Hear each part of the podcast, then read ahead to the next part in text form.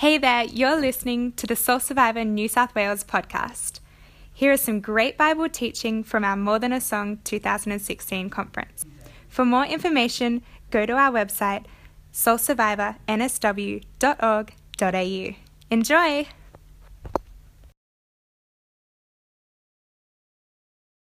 Thank you. Well, it is good to see you guys. If you have a Bible, you should open it up to 2 Samuel chapter 9. 2 Samuel chapter 9. And while you do that, I'm going to give you a little bit of a warning. So we're going to read that passage. But then uh, what's going to happen is I'm going to preach and like I often like to do when I preach about the subject I am preaching about, I'm going to give people a chance today to become Christians. So if you are not a Christian, then you should be ready in case this is something you want to do at the end of my preaching. And some people will be like, what the heck? It's day two of Soul Survivor. You know, this is way too early to do this. We, we need to wait till the end. Um, but we don't because there's a good chance that you guys who are here, some of you have been hanging out in your youth groups for weeks or for months or for years and you've been hearing about Jesus and you're like, actually, I, re- I really want to make a decision. I want to say, I want to follow Jesus. And so this will be a chance to do it. So I want you to pay attention so that at the end, when I give you the chance to become a Christian, there are no surprises. Can, we, can you be prepared for that? Good, thank you. All right, so now you've got it. 2 Samuel chapter, chapter 9. This is called David and Mephibosheth.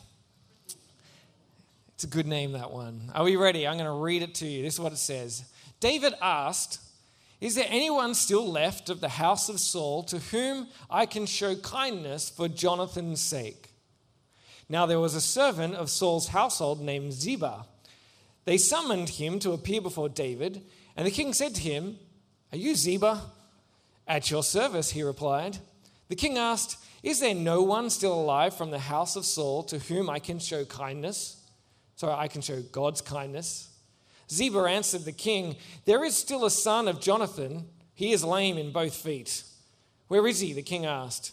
Ziba answered, He is at the house of Machir, son of Ammiel, in Lo Debar. So the King David had him brought from Lo Debar, from the house of Machir, son of Ammiel. When Mephibosheth, when Mephibosheth, I've been practicing this for months. Mephibosheth, son of Jonathan, the son of Saul, came to David. He bowed down to pay him honor. David said, Mephibosheth, at your service, he replied. Do not be afraid, David said to him, for I will surely show you kindness for the sake of your father Jonathan. I will restore to you all the land that belonged to your grandfather Saul, and you will always eat at my table. Mephibosheth bowed down and said, What is your servant that you should notice a dead dog like me? Then the king summoned Ziba, Saul's servant, steward, and said to him, I have given your master's grandson everything that belonged to Saul and his family. You and your sons and your servants are to farm the land for him and bring in crops so that your master's grandson may be provided for. And Mephibosheth, grandson of your master, will always eat at my table. Now Ziba had 15 sons and 20 servants. Then Ziba said to the king, Your servant will do whatever the, my lord the king commands his servant to do. So Mephibosheth ate at David's table like one of the king's sons. Mephibosheth had a young son named Micah and all the members of Ziba's household were servants of Mephibosheth. And Mephibosheth lived in Jerusalem because he always ate at the king's table. He was lame in both feet. So there you go. There is the story, and we will get to that. But before we get there, I want to tell you about something that happened to me a while ago. When I was a young man, just finished high school, I had this dream that I wanted to become a world famous film director, which, as you can see, worked out really, really well. I wanted to be this director. So my plan was I was going to work in the film industry and I was going to get the low level jobs. I was going to do that for a while and then I was going to work my way up. So I spent months writing to production companies and applying for jobs and telling people I'll work for free, I'll do whatever you want. I would, I, would, I would just do anything to be part of the film industry. I tried all these things, and for months, nothing happened. And then eventually, God said to me, Tom, I don't want you to work in the film industry. I want you to work in ministry, which may have him just be just having mercy on me, saying, That's not going to work. Here you go. I'll give you something you don't need to be qualified for. And then, um, sorry, youth pastors. Anyway, I. Uh, I, I, was doing this. I was like, great, I'm going to ministry now. This is exciting. Uh, but then I got a phone call. And it was from a producer, and he was like, Hey, I am going to make a commercial. I was wondering if you still want to do some work. Would you like to be a runner? And I was like, Yes, I would. Like, if I could keep working in the film industry and do ministry, I was like, That would be the best. I was like, I will take that job. And so I was really keen to impress them. They were making a dog food commercial. I was like, Yes, I love dog food. That's my favorite. I'll do that commercial. And so uh, I got the job. I turned up for my first day of work. And I went to the producer's house, and the producer's like, Great, your first job, Tom, is to go uh, to Surry Hills. He was in North Sydney. Go to Surry Hills and pick up some costumes and then come back. It should take no more than an hour. And I was like, Yeah, I can do that. So I hopped in my car, which was actually my mum and dad's big white van, and I was pretty new on my red Ps. And this was in the days before Google Maps. And so I needed one of those paper maps. And because I was so new to everything, I had to drive through the Sydney CBD. I had no idea where I was going, and I was like, this is going to go terribly, terribly wrong. And it went terribly, terribly wrong. It didn't take less than an hour, it didn't take less than two hours. It took three hours for me to get from North Sydney to Surry Hills and back again. I was like, I'm the worst runner ever. I was so keen to impress him, but I'm like, I'm stuffing up right from the beginning. But I came back to his house and he was very nice about it. And he's like, okay, now you got to drive me and we'll go to the director's house. We'll pick up the director, then we'll go to the set. I was like, okay, I can do that. And we hopped in the car and he said to me, Tom, I'm a really nervous passenger, so you've got to be really careful when you drive. I was like, I will be really careful. So I put on my seatbelt very deliberately, and then I very carefully reversed out of the car, car, parking spot straight into a pole. And I was like, no, how can this happen to me? I'm doing the worst running ever. But eventually we made it to the set and we had a look and then I dropped them home. And then the next day was the day of actual filming. So I was ready. I turned up early. I carried stuff for them. And, and then I got given the job of making coffee, which was excellent because I'd never made coffee in my life. And so I was making coffee for all the crew and everything. And they were like, wow, this is the worst ever. Thank you for the vomit. And eventually the clients turned up to see how things were going. And I was like, Do you want me to make coffee for them? And the producer's wife was like, No, no, do not. I will do it. You just go over there. So I went into the corner and they gave me this job, which is probably the only job left which I couldn't stuff up, which was pressing record on a video recorder. Like they would call out, they would be like, Camera, and someone would say rolling, and someone would say sound, and someone would say up to speed, and they would say splits. And that was my job to say, rolling, and I'd press record. I was like, Yes. And I felt like finally I was in the film industry because I had a button to press. But it was the only job I couldn't stuff up. And I was so keen to impress them, but I went home thinking, I did a terrible job. They are never going to hire me again. And as it turned out, I did a terrible job and they never hired me again. I never ever worked in the film industry again and it was so distressing for me. I wanted to be there, but it didn't work. And I tell you this story because I think for many of us, we spend a lot of our lives thinking that God is like this great producer and He's watching us and He's wanting us to do a good job, to impress Him. And we're like, we need to do the right stuff. We need to make God happy. We need to do all the good things so that God will see us and He will give us what we want. He might give us the job we need, or He might give us the marks we want. He might give us the life we need. He might give us the forgiveness that we desire. So we want to impress God because God is always watching we know that this is a big deal because actually God is not just someone who is like an employer, He is also someone who holds the keys to life and death. So if we get on His wrong side, things are going to go pretty badly for us. When I was in year seven, I got bullied by this guy for being good at science. I was standing at the station one day. I'd got an award a few days earlier in um, assembly, and this guy comes up to me and goes, Are you Thomas French? I was like, Yeah. And he was like, I hear you're good at science. I was like, Yeah. And he had a stick in his hand and he hit me in the back of the leg. I was like, Oh, he goes, Stop being good at science. I was like, Sorry. He goes, Then he hits me and goes, I don't like science geeks. I'm like, Sorry. He goes, What are you going to do? And I'm like, Stop being good at science. I was like, Yeah. And then he walked away. I was like, Oh, my legs. But then then about two years later, I was at the station and, and, uh, and he came up to me and the trains were running late. And I was like, oh, he's back. I need to impress him. I need to impress him so that he'll never bully me for being a science nerd again. He was like, what's going on with the trains? I was like, what will I do to impress him? What will I do? What will I do? And I was like, I'll swear.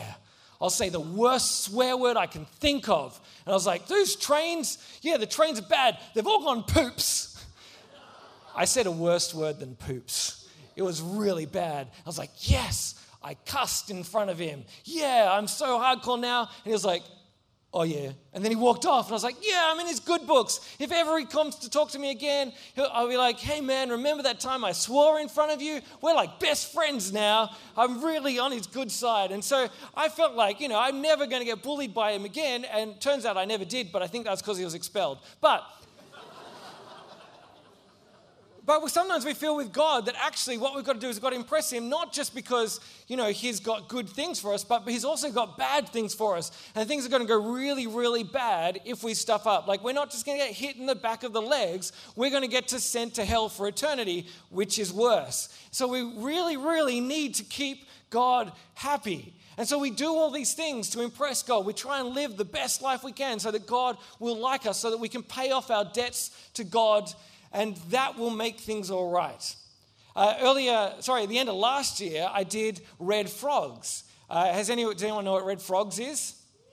Yeah, great, a few of you. So, Red Frogs is where a bunch of Christians go away to different spots around Australia and overseas where um, Australian school leavers go and they have a, the school leavers go and have a really good time uh, get really drunk, to have, you know, do dangerous things. And we are there to look after them, to care for them, to help them get home safely, to clean up their vomit, to uh, cook them pancakes in the morning, just to bless them and help them have a safe and fun schoolies. That's what we're there for. And we don't advertise the fact that we are Christians, but inevitably it got out that we were Christians. And so over the week, we would have many, many conversations with drunk teenagers about religion. And there was one particular guy who came up to me and he was like, I want you to tell me something. Do you think I'm going to hell? I was like, uh, I, don't, I don't really know you that well. Like, I, I, I can't answer that question. He goes, You think I'm going to hell?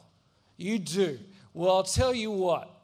God, if God's going to send me to hell, I don't like him. I don't want to worship him. I, I have done some good things. You know what I've done? I used to go to the city and I would help the homeless there. I, I'd spend my money and I would feed them and then I'd help them and then, and then I would do that until eventually they used to feel entitled and then they got angry at me and so I stopped helping them. And so I don't help them anymore. But I spent $400 on helping the homeless.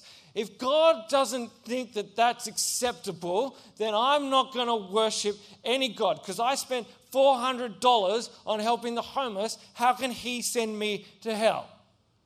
And then he walked off, and that was it. And then he found some other people, and was like, do you think I'm going to hell? And then he'd tell them how he spent $400 helping the homeless, and to him, that was enough. If that wasn't enough to please God, then what could please God? And we think to ourselves, you know, we're like, well, that doesn't make a lot of sense, except we do the same kind of thing. We think if we just spend enough money, that God will be happy with us. If we just do enough good things, that God will like us. If we just turn up to enough things like this, if we just sing enough songs, if we just read our Bible enough, if we are good enough people, God will love us. But the whole problem with this is that we don't come to God as equals, we don't even come to God as servants, we come to God as enemies of God. And it's really, really hard to get yourself in God's good books when you're already God's enemy. And some of you are saying, uh, uh, No, I'm not God's enemy. I think he's pretty good, actually. I, how can I be God's enemy? Well, the problem that the Bible tells us is that God created us and he made us all people to love him and honor him and worship him. But all of us, though we were meant to love Him and love each other, we have chosen to do our own thing, to hurt others, to, to, to do the things which keep us happy, even if it hurts others. And we know this. We see the world. We see it in the violence in the world and the evil in the world. And we see it in the selfishness in our own hearts and the way that we treat others. We know that we are people who have stuffed up and done the wrong thing. And what the Bible tells us is that when we do this, that we become God's enemies. It tells us that when we do this, not only are we hurting others, but we are saying to God, God, I don't like your rules. I don't like that you want to be in charge. I want to be in charge. I want to be the one who rules my own life. And so we try and take God off the throne and we put ourselves on the throne. And so we're not just enemies, but when we try and uh, depose the king of the world, that's being a traitor. And, and we know from looking at you know, ancient sources, even today, that the punishment for being a traitor, the punishment for treason is death. And the Bible tells us that that is what we deserve. That is what we get from God for what we have done to Him from trying to just depose the good ruler of this earth, we deserve death. That is not enjoyable for us.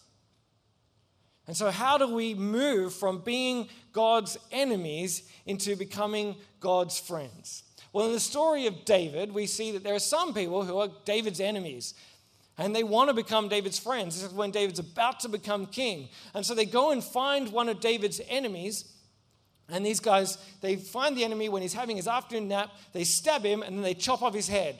And then they turn up to David and say, Look, we brought you the head of your enemy. And for some reason, David doesn't really want a severed head.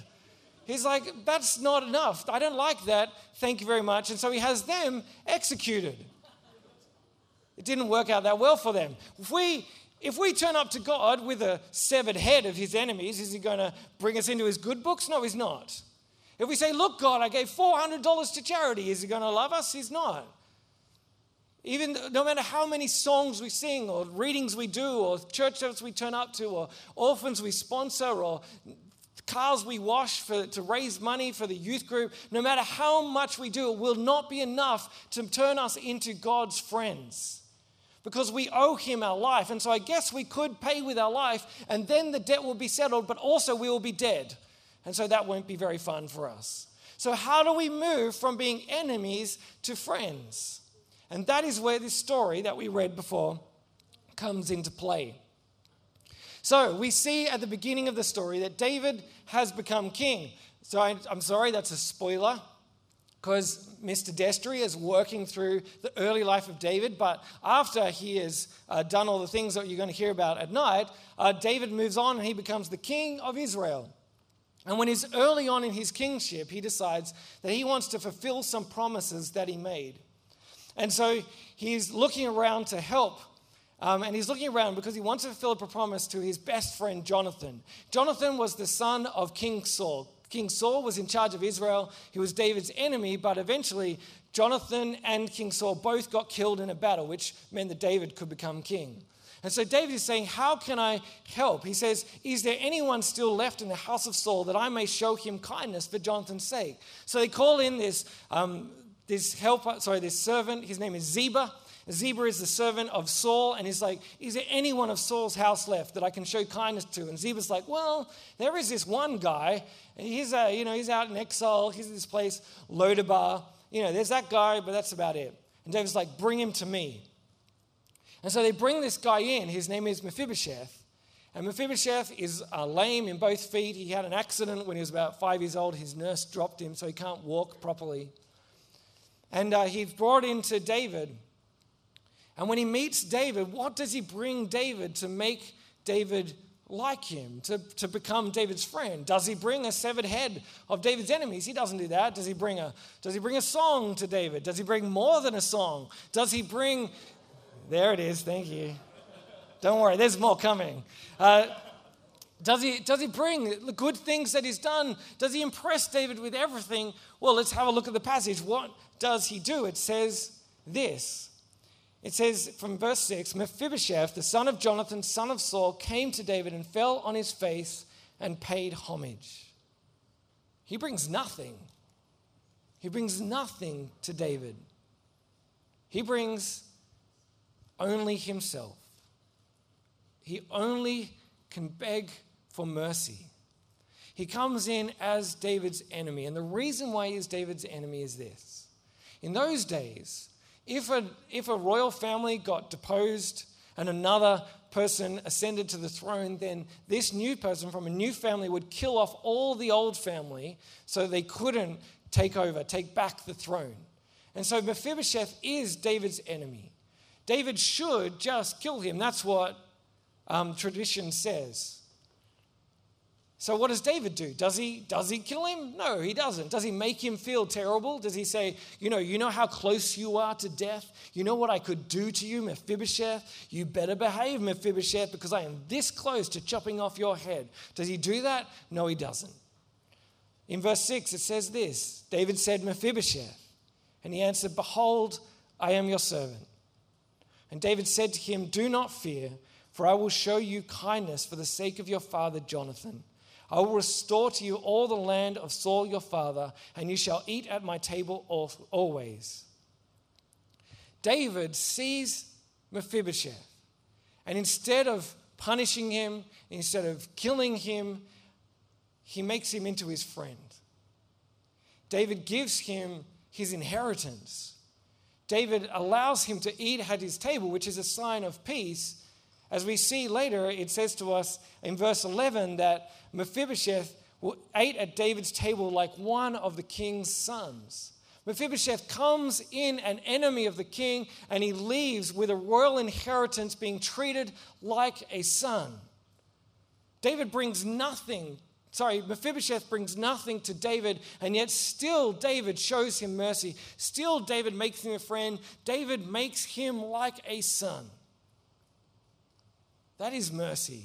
That is kindness.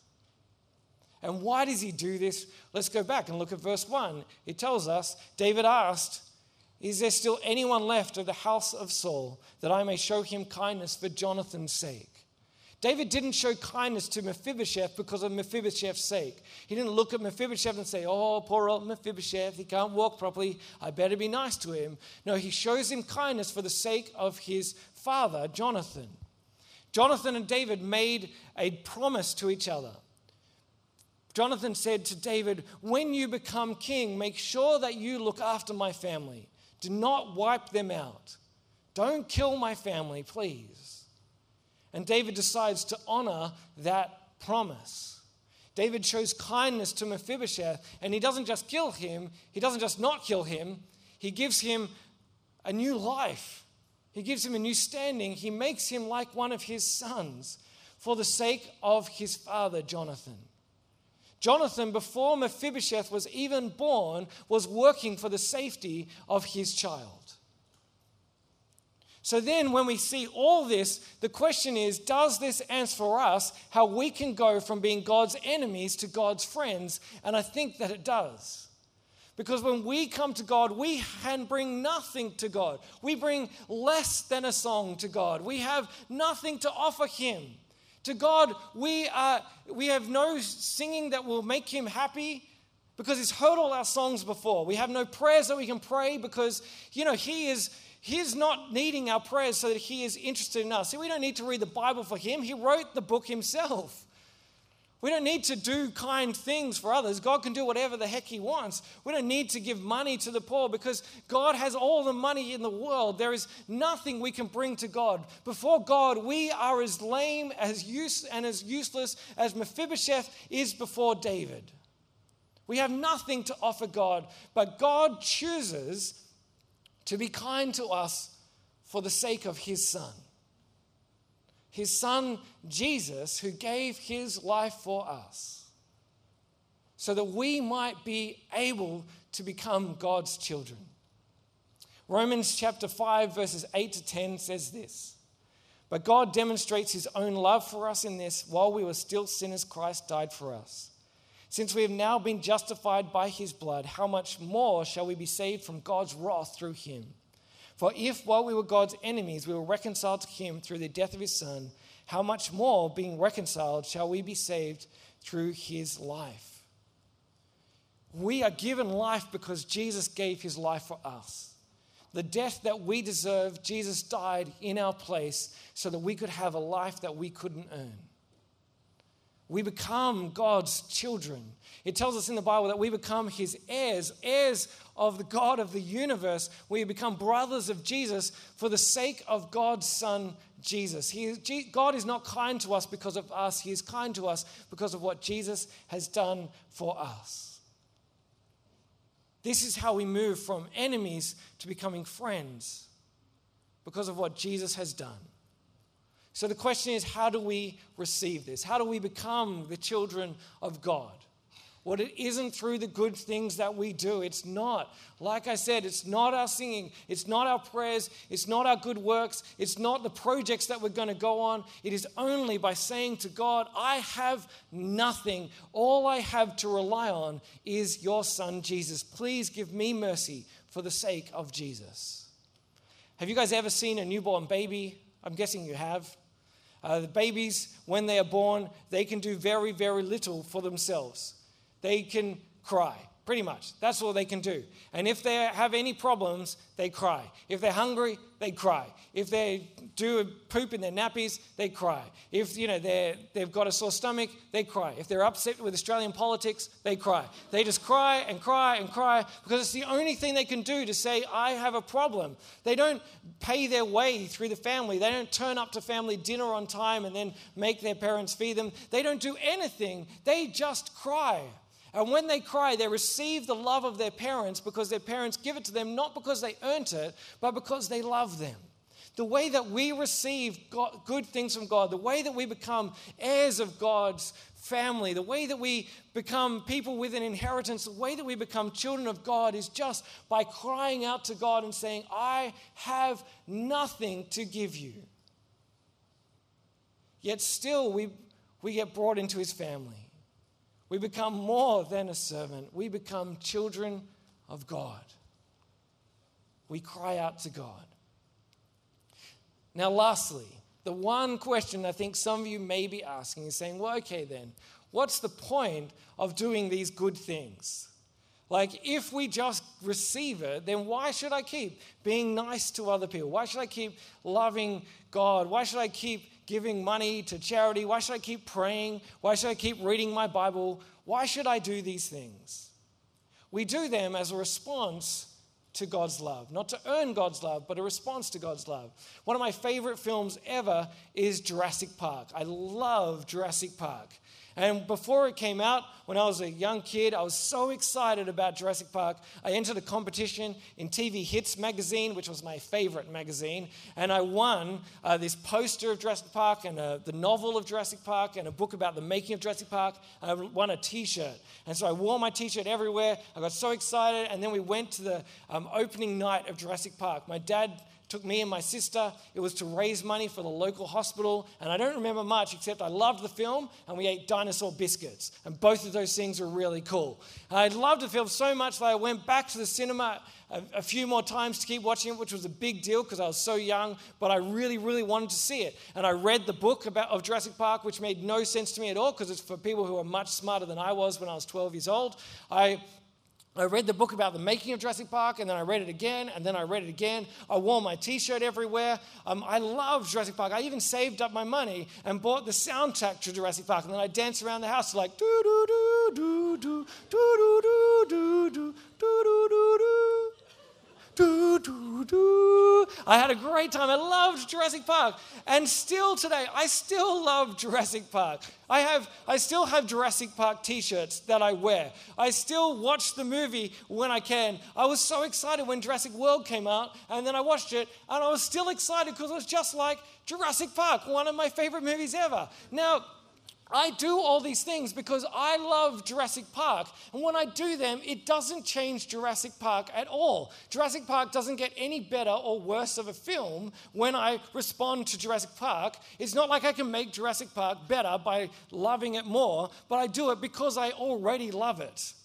And when we respond to God's love, we don't do it so He will love us more. And we don't do it to change God. But the great thing is that God is not inanimate like Jurassic Park, but He still responds when we love Him. But we love because He has loved us. And when we love others as a response to His love, it helps us love Him more, helps others love Him more. But it's not to make God love us, but only because we are loved. And then we can appreciate and love God more as we do it. The more we do it, the more we love God. And it just goes on and on and on and on. We do it all as a response to God's love. So, if you are a Christian, then what this means for you, you need to stop trying to earn God's love. You need to stop trying to make God love you with your singing, with your reading of the Bible, with your turning up to Christian groups at school, with your being kind and polite to your parents. That's not going to make God love you anymore. You need to come to God and say, I have less than a song to give you.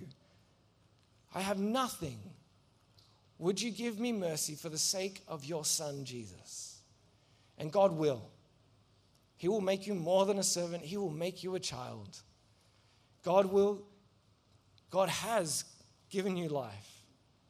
And so celebrate that you have life in Him.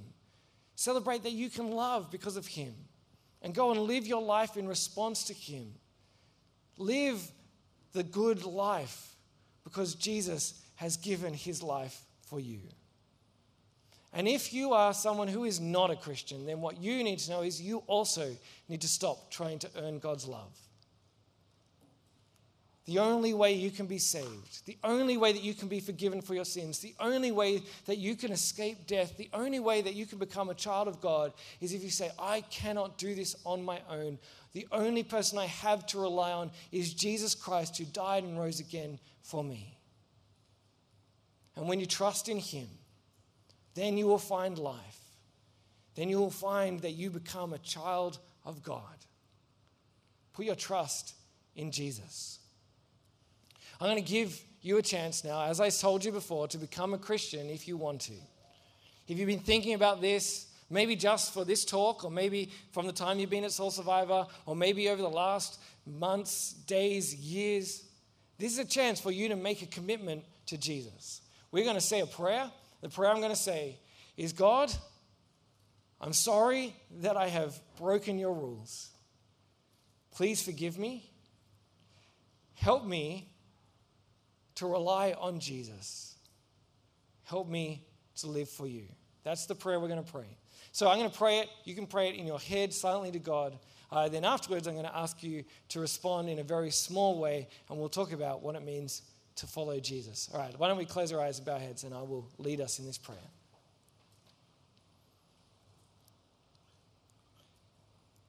Dear God, I'm sorry that I have broken your laws. Please forgive me. Thank you that J- Jesus gave his life for me. Help me now to live for you. Amen. Now, if you said that prayer, and maybe it was for the first time, or maybe this time you're like, this time I actually meant it. I want you to do something really brave, and I want you to stand up where you are. And this is not so we can ridicule you, but so we can celebrate with you, so that we can see who you are, and so that you can say, I'm going to make a stand for Jesus right now. The first thing I'm going to do for Jesus is make a stand. So if you said that prayer, I want you to stand now. That's great. Excellent.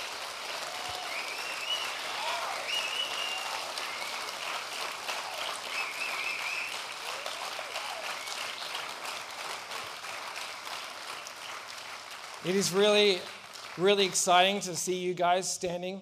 Um, oh, you, and now you're sitting. Well done.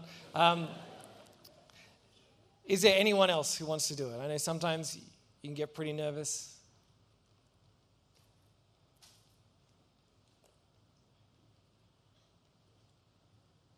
Nope. No worries. That's fine. You will get another chance later on in this week. Uh, for you guys, uh, who said the prayer. What I want to do now is I want to just spend a little bit of time chatting to you. And uh, if your youth leaders are around, are there youth leaders around? Yes, there are. Um, what we're going to do uh, is we're just going to uh, head out to the prayer room. I'm going to chat to you a bit more about what it means to follow Jesus, just to make sure you know what you signed up for, because we don't want to trick you into anything. Um, so we're going to go uh, chat about that and pray together. And your youth leader is going to continue on this journey with you. Um, if there's anyone else who said that prayer, but you didn't want to stand up, you just want to like shoot on out the back with us, like, oh, no one will see me. That's fine too. You can join us, no problem. Uh, but I am now going to hand over to Andrew, who is going to continue uh, leading us uh, in uh, ministry.